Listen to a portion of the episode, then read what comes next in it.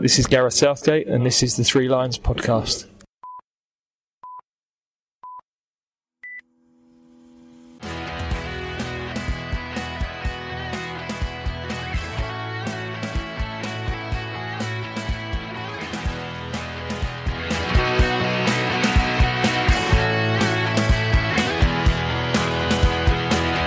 Hello and welcome to the Three Lions podcast. My name is Russell Osborne and this is an independent England football supporters podcast. I hope I find you well. So, for followers of Premier League sides or Championship sides, you are back to the week in, week out of domestic football as international football takes a break until next month. Unless you follow the women's game, uh, but a little more on that later in this episode. But yes, England's senior men are now next in action next month when we take on Australia on Friday, the 13th of October, in a friendly. And a few days later, Tuesday the 17th, against Italy, which is a qualifier for Euro 2024. That, I suspect, will be quite an interesting game. Let's hope we can get some sort of revenge on Italy uh, on home territory. Both of those are, of course, at Wembley. Um, unsure if there are still tickets available. You may have to go check out the website. Uh, I think it's the fa.com or the Wembley website. Thank you very much for the many kind comments on the review episode of Ukraine and Scotland. Very much appreciated. I'd like to hope it gave a small flavour of what it was like being there for both games. For me, it's it's not always about the football away trips like these, and like many others, it's as much about seeing and exploring another city, either a new one or or one that's slightly familiar. So I hope it came across that way. Now, on to this episode. Uh, I know plenty of listeners like a good book to get stuck into. Here is a recommendation for you to get your teeth into.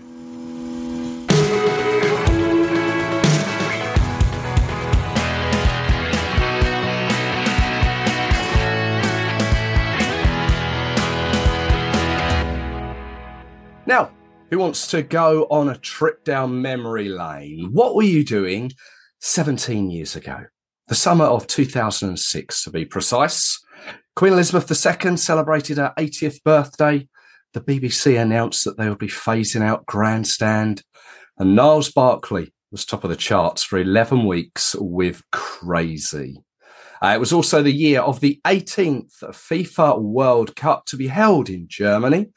I'm delighted to say I am joined by Michael Gallwey author of the book Golden Generations The Story of the 2006 World Cup.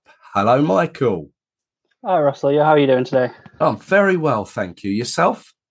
Yeah, all good today. Been a good day. Good stuff. Yeah. The book I have in front of me, great book, Golden Generations, the story of the 2006 FIFA Men's World Cup. It's a World Cup that, that I remember. It's a World Cup that I went to. Uh, I didn't see any England games in person, but a quite a memorable World Cup. What what brought you to writing a book about it? I think I, this is the thing I always go with. This was my first World Cup. This was the one that really cemented my love of football. I was 10 years old. I was at that perfect age for a summer of football on yeah. free television. You spent all sort of all leagues, football league season, trying to catch highlights where you could. The World Cup was just this moment of here's everything. Just binge yourself on football for a month. And what's not to love about that? Absolutely. And so the idea of it was just always wanted to write a book, always wanted to write a book about football.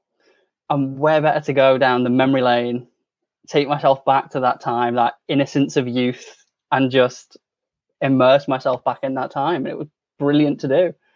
It's yeah, no, it's, it's exactly the way that I I feel about my first World Cup, and, and I guess I'm giving my age away here, but uh, 1990. Uh, and I, it's exactly what you say, like the summer, school holidays, uh, football on from midday until nine, ten in the evening. Obviously, if it's a, a European um, tournament, getting to see all these players, and I'm kind of thinking that 2006 is is almost probably the time or the last time where there were players that maybe you were aware of, but you you didn't get like full access to overseas players, as it were, because YouTube wasn't. It may have been around at the time, but it, it certainly wasn't as as big as what it is now. No, I definitely agree with that. I think I know sort of family members who are the same age I I was then, and they know more than I do about who's playing at the World Cups nowadays. Yeah. And it's everything's available. You've obviously the huge rise of like FIFA as well as the video game, oh, or yeah. it's not FIFA now, is it? Those kind of things, the access to highlights all over social media, all over YouTube. And I remember going into it and being just so amazed at how many great players there were that I'd never heard of. And you're just like, oh my God, how, how much more football can there be? how much more can I go and find? And then you just go looking and looking and you end up with a lifelong obsession. Absolutely, yeah. It it was a World Cup that, whilst it's the the same principles as it is now, it, it was so different. No, no VAR, no masses of additional time, no drinks breaks. There was fan zones for the first time within the, the German cities. Um, and it was a, it was a real hot European summer, this one. Yeah, exactly. And that's going back and looking and trying to sort of read articles from the Times and sort of stuff like that and get the impression from people. And you'll be able to speak to it yourself, as you said you were there it just seemed like a great summer of fun. It was, I believe, the tournament motto was a time to make friends, yes. and I think the impression I got is definitely that that's what happened. It was just this open, loving vibe. Everyone was having a great time. The weather, proper heat wave. You had fan zones, like you said, and so you have people going that were just there for just being their sake. Didn't necessarily have a ticket to go to a game. You were just there for maybe a bit of culture in the daytime, a little sort of experience a German city, and then a few beers, watch the games, and just immerse yourself in in that different culture. And I think it was just a huge win for for Germany as well as a huge win for football at the time. Yeah, I mean there were 64 matches in this World Cup, and and the way you've written the book is you've broken down each group uh, group by group, and, and gone through each game, game by game, um, sort of filtering out how the teams progressed into the the knockout rounds. I mean, did, have you gone back and, and rewatched every single game? I did. Did you and really? I did. I, I, found I found a full full match of every game. Not always with English commentary, which made it a little bit more challenging to sort of follow along. But yeah, I went back and I sat through, and you know what? It was brilliant. There's some games kind of you know which I could have skipped. One in particular, which we'll get to, one, I'm sure. One definitely in particular, yes. But it was just you go and you just you you realize things that you'd forgotten, little moments that you sort of maybe you see clips of still, but you just those little details that you just think, oh, I remember that. You remember watching that at the time. You remember that, especially if you managed to get like a BBC coverage of it, you remembered those moments, those commentaries, those yeah. TV introductions, those little details all came flooding back. And it got to a point where it was like, all right, next one, next one. But it was looking back, I was so glad I got to do it. Honestly, it was so much fun. Absolutely. I mean, I take my hat off to you. That's that's proper research um, mm-hmm. by doing game by game. The research took longer than anything, and it was so much fun. It was brilliant. When did you start it? Um 20 uh, sort of May 21. Oh wow. And so obviously working full time as well, I yeah. sort of set myself a little bit of a longer period to do it in. But all told, just just under two years from agreeing to do it to final manuscript being sent in. So oh, it was a it was a commitment. I mean, it's not just that you've done. You've quoted various other published books and autobiographies. You you put the, the real you put your back into this. Oh yeah, absolutely. I I never wanted to do it and it just be half finished, a half hashed idea. I always wanted to try and delve deep because I was a child at the time. So there's loads of things that I didn't realize that happened at the time. You go, you look at the controversy around Germany being named as hosts. You've got the experiences of the time, how it felt at that moment. I can't speak to as well because I I was a child watching back in England, so I only had that second almost second hand experience. Yeah. So I wanted to go away and make sure I could find testimonies from people who were there, what the feelings were at the times, so that it just felt a bit more like it was a proper encapsulation of what had happened.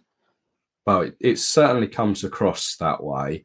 Um, I mean, there's, as I say, 64 matches. We we can't touch on all of them, but um, let's start with with England's group. England were in Group B. Um, and sort of the, the title of the book, Golden Generations, we, we all know England's golden or failed golden generation, really, the, the should have golden generation but we were pitched in a group with Sweden, Paraguay, and Trinidad and Tobago, who were one of eight, I think you could class as debutants in in a World Cup tournament, which I think was a, a record in itself. Um, but yeah, we uh, we we scraped past Paraguay initially uh, with an early goal. It took us quite a while to to get past Trinidad and Tobago, and then Sweden was a um, well, it was a draw, but it had so much more with it with Michael Owen injuring himself so early and Joe Cole scoring a screamer. Exactly, it was such a odd group in a way. Of England should really have won all three games. It should have been comfortable. It should have been a nice ease into the tournament and go from there. And it definitely started that way. I think I didn't sort of realise, obviously, England's first goal against Paraguay is four or five minutes into the game. It's straight away. But it was after that, it was just like they decided, yeah, okay, we'll just stop now. We'll just yeah. see what happens from here. And they just looked leggy almost. And obviously, at the end of a long season, yeah. baking hot sun. So that can be sort of expected a little bit. But it just never, it never felt like, despite that almost favourites tag that England had, that ultimate golden generation time for England. The group stage just oh, it felt like such a anticlimax for them. Like you say, Paraguay was a scrape. Trinidad and Tobago was somehow even worse. Yeah. With a goal that the first goal doesn't count nowadays. I think in the days of VAR, does it? Certainly, VAR would scrape that one off. Absolutely, and I just you look at the clips and think, how has that been missed? It's just such an obvious pull of the hair. He yes. uses him as a like a ladder. It's ridiculous. and so England just looked so out of shapes. And then I remember watching that first half against Sweden back, and they looked amazing. They were on top of that game. It was brilliant to watch. And then exactly the same thing happened again. Second half, they just fell away. And it felt almost symptomatic of England at the time, almost just never quite there, despite having a squad of amazing players. Yeah. And I think I think they went in as sort of bookmakers' second favourites roughly, I think it was. I don't think it stayed that way based on performance. Well, we, we scraped through, we progressed, and we'll, we'll touch on where we got to um, in a moment for those that maybe aren't aware. The one thing I found with this book, I was constantly going to YouTube for it because you would describe something, describe something, and I would go, right, quick on YouTube. It, to be honest, I think it should be on the blurb this book mm-hmm. will have you reaching for YouTube or something. Yeah. And and the the main thing I think was from Group C. Um, and to be honest, I'd forgotten about this. Argentina were in Group C and they played Serbia and Montenegro, and they had a you could say a golden generation of their own um, to come. But a goal scored against Serbia and Montenegro was fantastic. Do you talk us through that? I mean, I think this this might be my all time one of my all time favorite goals. It's just it's so simple in its execution. It starts Argentina have the ball in their own half, simple passing, and you're just watching this develop, going, okay, one pass, two pass, three pass, and it just keeps going. And you're thinking there's got to be a mistake, a mistouch, an overhit pass, something, yeah. and it never is. And it's so simple, short passing, and then it's like 23 passes later, it gets to right to the edge of the, the Serbian penalty area, and then it's quick one touch, quick one touch. They go around four players in two passes, and Esteban Cambiasso fires into the roof of the net for a 26 pass move goal. It's it's really hard to do it justice with words. Yep. And I think I think I made that note in the book of go to YouTube, even if it's to watch it for the hundredth time, like it was for me. If it's the first time you'll have ever seen it, it's it's brilliant. It's just there's so many good goals in this tournament. I think, as you mentioned, Joe Cole's against Sweden was iconic. You have so many great goals, but this is it's a different kind of goal. It's just such clever teamwork, never any panic, and then everything just at that final minute just kicks up into sixth gear, and it's one touch around the edge of the box and bang.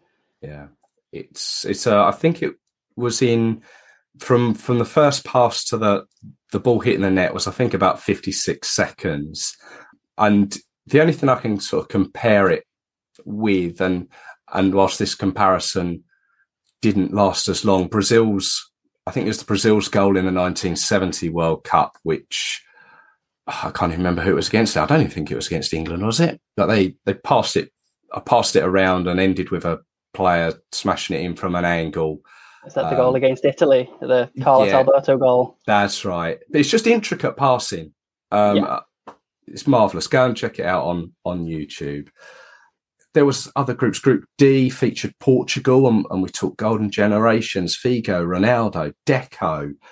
Who else have we got? Brazil, of course, were um, everyone's favourites. I think at the time they they were the holders, in fact, weren't they? After winning it in winning it in two thousand and two in Japan, um, they were in with Australia, Croatia, and Japan. Um, in fact, I think it was Brazil's game against Australia, which was quite spicy, wasn't it? Um, the Croatia Australia game. Croatia, beg the... pardon. Yes, yes, yes. That was a um, an interesting game, didn't it? That that yeah. came alive in the last couple of minutes. Exactly, and I just think part of these these are the memories that came back for me. Of I've never, I don't think I've ever seen it since. Is a player getting three yellow cards before being sent off? Yes. How that? I mean, the story behind it is I think the um, the Croatian defender was born in Australia, and so he had an Australian accent so when when Graham Poll, the referee, is taking the name down for the first yellow card, he's just noting it as Australian because he's heard the voice, which is unbelievably funny to watch. And then after the whistle, he manages to talk himself into a red card. It's completely chaotic, and it's just part of them fun memories that you have looking back. Yeah, I remember Graham Poll, or he was in the he was in the news quite a lot following that, and uh, I I think he was sent home early once FIFA had realised his error there. Another golden generation came in Group C: the French, Henry, Vieira, Ribery, Trezeguet, Zidane, um, of course. Group H had Spain uh, against Ukraine, Tunisia, and Saudi Arabia. Um, Spain, like um, Argentina, was a an early golden generation. Xavi, Iniesta, Torres, Fabregas, who would who would of course lift the World Cup four years later. But then we we moved into the knockout rounds, which again England were were pitched against a, a South American opposition, Ecuador, and they kind of carried on as they had throughout the uh, the group games, hadn't they? Yeah, it was exactly the same, more of the same. I think this was sort of the first time we ever saw a non 442 like in a re- any real sense which was a very bizarre sort of turn away from the, the, the form books it was owen hargreaves playing at right back it was michael carrick it was six midfielders and almost necessity owen's injury the lack of out and out strikers in the squad with only rooney and crouch with obviously walcott as a 17 year old there to almost work experience it seemed like make up on, the numbers wasn't it? Very strange yeah, selection. I obviously I don't really remember the selections happening, but looking back, you had Jermaine Defoe, Andy Johnson, who both come off great goal scoring seasons as an option, especially if one of your strikers isn't fit in Rooney, because Rooney went in as an injury doubt. But again, it just seemed more of the same until obviously England's main captain, the the great free kick taker that is David Beckham, stepped up and sort of dragged England over the line. Yeah. At personal cost to himself because I think there's the uh, there's that moment towards the end of the game before he goes off where he's throwing up on the side of the pitch due to yeah. sheer exhaustion. It's it's almost symptomatic of how much he had to carry England at certain times. And and you kind of think with that particular incident, I mean, the, the German heat wave at the time was was incredible. It's taken us, I think it was took until the last World Cup, the Qatar World Cup, to introduce drinks breaks. Yeah, it almost seems just a really illogical idea. Just yeah. have a minute, get a drink of water, and go back on. It's for how much stoppage time and how much wasted time we have anyway. We may as well, we may as well have just done it ten years earlier. Exactly. Yeah. Yeah. Well, let's uh, let's touch on the uh, one of the other games, Switzerland Ukraine, um, which you uh, you endured for your research. Um, mm-hmm. If you if you're not aware of this particular game, let's just say FIFA described it as a scrappy affair devoid of any highlights, and the Swiss were eliminated without conceding a goal. I mean, I I'm sure I watched it at the time because, like you, it was like the football's on the telly. I'm watching it. How I endured it, I've no idea. How you endured it again? I honestly couldn't tell you how I sat through that. It's two hours of no no attacking intent, no shots. I think the first three penalties get missed in the shootout, and you're like, "Oh, this is this is awful." It was just, I, am I'm, I'm not sure what happened to be honest.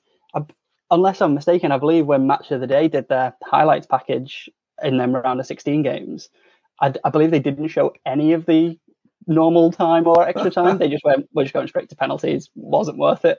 It was. Yeah no intent. It was two teams very much playing for that penalty shootout, I think. Well, it was um, the Ukraine in their debut World Cup that um, went through 3 0 on penalties. Uh, another interesting uh, matchup was Italy against Australia, which is a game I think to this day, the Aussies still resent that game, don't they? And they've got every reason to as well. If when you watch that pe- penalty decision get made. It's it's an awful decision, and I don't. Sort of in the in the research, you sort of Andrea Pirlo's autobiography, uh, Totti's autobiography, they all agree. I don't think anyone has any doubts that the Australians should have at least got to extra time. Yeah. And they were in that game as well. They they gave Italy a really good scare. And then dubious refereeing decisions, I think, went Italy's way as compared to four years earlier when they didn't. Yes. Yeah against uh, South Korea, wasn't it? At the yeah. um, 2002 World Cup. I say we can't we can't touch on on all the games, which is a uh, a good excuse for to uh, to go out and buy the book. Let's let's move on to the the quarterfinals. There was a matchup between Germany and Argentina, um, which is a a game that has quite a history anyway, doesn't it? Yeah, it's a it's a they usually meet in a final. I think that's yes. the, the impression I got. I think it was always meeting in finals. It was two huge historic nations. I think the pre-match seemed to be Germany as this upstart team, brilliantly energetic, hosts having a great time. Argentina looked like the best team there, and it's played that way a little bit, but it also was a bit of a a bit of a scrappy game as well. Argentina almost uh, threw that one away as well with dubious decisions by managers, shall we say? Right. I think um, they were sort of one 0 up in control, and then the the coach decided to take off Riquelme. And I think if you're trying to keep control of a game, you want Riquelme on the pitch. He was just so in control of the ball. He saw everything and took him off, and then it all fell apart. Yeah, ended in a draw, and Germany went through on penalties. Uh, let's let's come to England. Two years before, They'd been knocked out by Portugal in Euro 2004 um, in Portugal. Um, Scolari in charge that time. Scolari in charge again when we met Portugal. Wow. No Deco, no Costatina, uh, Costinha um, for Portugal this time. Beckham went off injured, and then there was the uh, the incident, infamous incident with Rooney and, and Ronaldo, wasn't there? Yeah, and I think that's the one everyone always remembers, isn't it? It's it always feels like when England feel like they should they should get over that hump again, something happens. You've got Beckham in '98. There's the Seaman mistake in 2002, and then this one is Rooney's, and it's it's such a stupid moment. Yeah. You watch it; it's so obvious what he's done. It's it's frustration. That's all it is. He's been niggled at all game. He's carrying injuries, and he's still that impetuous youngster that he was at the time. And it's just, it's such a blatant, just a little stamp, isn't it? And you just wonder what if. Uh, yes. Just, what if he just went, oh, forget it. And then that could have been it. That could have been that moment. That could have been Rooney's moment for England. Yeah. And I think, because I think if you think about Rooney's England career, I think that's all you remember. That's the biggest thing that comes to mind is it's harsh to say, but did he cost England that World Cup? And it's such a shame. Yeah. Of course, it um, it ended on penalties. Lampard, Gerrard, Carragher um, all missed. Ronaldo, of course, would score. Eriksson resigned, and uh, England were on their way home, and Portugal progressed through. One of her, or the the other game in the quarterfinals, um, Brazil against France, a rematch of the '98 final, which I didn't realise was Ronaldinho's last ever Brazilian game, aged just 26. What happened really, there? It's really bizarre. So he just sort of, it's almost like that's the peak moment of his career. He was, he was the reigning Ballon d'Or holder at the time.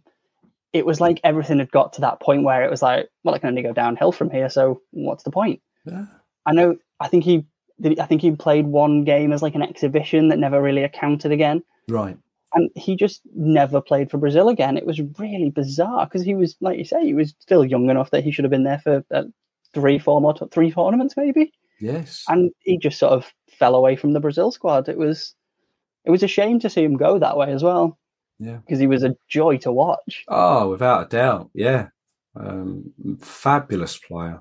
But yeah, I said I didn't realise that. I mean, there's there's a few things in this book that I say brings it all back. Um, but but you learn so much. And one of those I, I wasn't aware of. Mm-hmm. Into the semi-finals we go. In fact, it was a a all European semi-final matchup. Um, I don't think we've mentioned Italy yet, um, but they met Germany in the um, the semi-final, which was a Cannavaro masterclass. This game, wasn't it? Oh, this was. I always wanted, if I was ever to play football, I always wanted to be a defender, and yeah. I, I think this is why. Cannavaro in this game, I think it's I think I described it as it's like he's watched it the night before. He was there for everything. And he was obviously he was a smaller defender than you sort of traditionally get as well. He was under yeah. six foot. He wasn't a big physical imposing defender. But in the first sort of 20 minutes, he'd won like three headers, he'd made interceptions, blocks, he was everywhere. And him and Buffon were that constant in that Italian defence because they changed a little bit through the tournament. And I think Cannavaro just, I think people think he won the Ballon d'Or purely because he won the World Cup. I don't think that's the case. I think if you watch back how he played, I think you can tell that he was one of the best players in the world at that time. It was just he was in the less glamorous position of being a central defender as opposed to a, a striker or an attacking midfielder. Yeah. I think it's important to remember that Italy went into these finals off the back of a uh, Italian domestic football scandal, hadn't they? Yeah, it was exactly that. They were. It was completely rocked. There was talks before the tournament, I believe, of should Italy be kicked out because of what was going on back in their domestic game. Everything was sort of up in the air. There was so much going on. The the outcomes of them um, trials were not known until after the tournament was done, and I almost think that helped Italy in a way. I think it strengthened their resolve. They were determined to show this isn't about us. This is about what goes on behind the scenes. Mm. We're just, I think, a squad of 23 players trying to win a tournament. Yeah, it's it's amazing what the the backdrop to to their route to the final because they after extra time they they saw Germany off two 0 um, The other semi final saw uh, France progress past Portugal with a certain Zidane scoring there. So that led to um, an Italy France final, um, a final that had taken place two years earlier in the European Championships. France had a an experienced side. Italy um, were obviously experienced too to get this far, but I mean, the, the final is known for one thing, isn't it? Go on, guide us through the final. I, it's Zidane's final just Yes. the whole way through. I mean, I'll, I'll say that it's it's and Materazzi's final. He's involved in just as much as Zidane is. There's Zidane's penalty, which again not a shouldn't have been a penalty. Felt a little bit harsh the call, and a World Cup final opening ten minutes, and Zidane goes for a Panenka penalty. and whether he means it or not, I think he just mishits it slightly, and it goes in off the underside of the bar, bounces just a little bit over the line. I think only Zidane. And if if Zidane said he meant it, I would believe him. He was that kind of player, Zidane. And then you've got Materazzi scores the equaliser. The game sort of settles into a nice rhythm. We go extra time. Zidane almost scores a winner. Buffon with a brilliant save. And then the moment that I think this World Cup, is, I think this World Cup gets overshadowed by this moment.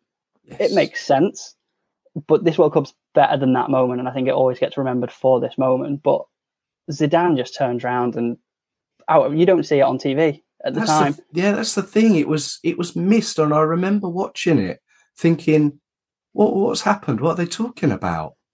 Yeah, it's just you. They go back and Buffon's obviously seen it because Buffon's screaming at the referee. Something's gone on, and you, you know something's happened, but you just have no idea what. And then the replays come, and it's the most. It, you don't want to glorify it, but it's the most perfect headbutt as well. It's such a. It's it's not a typical headbutt. It's. I think I've seen an article that was described as like the rutting of a stag, and it's Yeah. so true. He he just leans right in, middle of the chest, and it's just an ridiculous moment. And it leads to obviously you've got the pictures of Materazzi going down, you've got Zidane walking past the trophy. Yeah, that's There's a moment. so many I- moments that come from it, and whether you believe it or not, it might have been the first unofficial use of video technology in football. That's that's very true. Yes. Because apparently the uh, none of the officials saw it, but then they saw it. The fourth official, I think, saw it on a on a little screen at the side of the pitch, and told the referee, "Some that's happened there," and they, they deny it, but that's the rumor. It, it could well have happened. It could well have happened. Um, yeah, um, amazing. So it went to extra time, as you say, and it went with um, Italy obviously winning it. Grosso um, scoring the the winning penalty for the Azzurri. Yeah, and it's if this is those last the semi final and final are just his games. It's he like I think just two years earlier he was playing in like the Italian second division, and there he was scoring the winner in a World Cup semi final and then the winning penalty in the final. And his reaction to that is what football should be about. There's just pure joy. Yeah. Nothing else matters for him at that moment other than, oh my god, what have I just done? And you can see that in his face, and it's that moment is beautiful to go back and see because it's easy to get swept away when you as you, you realize what football behind the scenes all of that sort of stuff when you see those players on the pitch and the pure joy they have it brings a smile to your face Yeah, as I say, it, go to YouTube. I say it, the book has you reaching for YouTube to, for that moment for Zidane's Panenka when I, I read it and I thought, of course he did. He panenked it down the middle and and whilst I couldn't picture it all, I saw it again and it, it all came back just crossed the line and out. Um, I mean, audacious. Um, and then, of course, the if for anyone that hasn't seen the uh, the headbutt, um, go go and have a look at it all. It's, I mean, we've we've barely scratched the surface on on the tournament there, but the book scratches the surface. It goes right through to the uh, right through to the bottom of the uh, the barrel. It's it's a fabulous book. It's available through Pitch Publishing, and of course, any any good bookshop. Yeah, really well done on it. I don't know if there's anything else you'd like to to add to it. no i just hope everyone i hope everyone enjoys going back through as much as i did and it, perhaps if you've never experienced this world cup go back and enjoy it and relive, relive it the way i sort of hope it's come across in the great joy that it was Yeah. Any plans for another one? I get asked this question a lot. Maybe Oh, it's it's committing to the time, like you said. It's a long it's a long project, but there's all you know. There's more World Cups and more England memories to come. So who knows?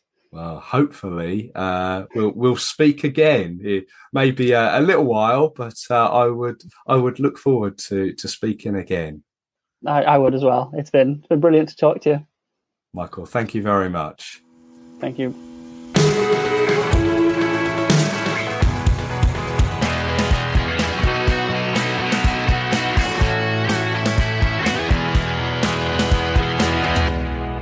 Thank you very much to Michael there for his time. You can find him, he's on Twitter at Michael95Angelo. And also, many thanks to Pitch Publishing. Uh, they're also on Twitter at Pitch Publishing.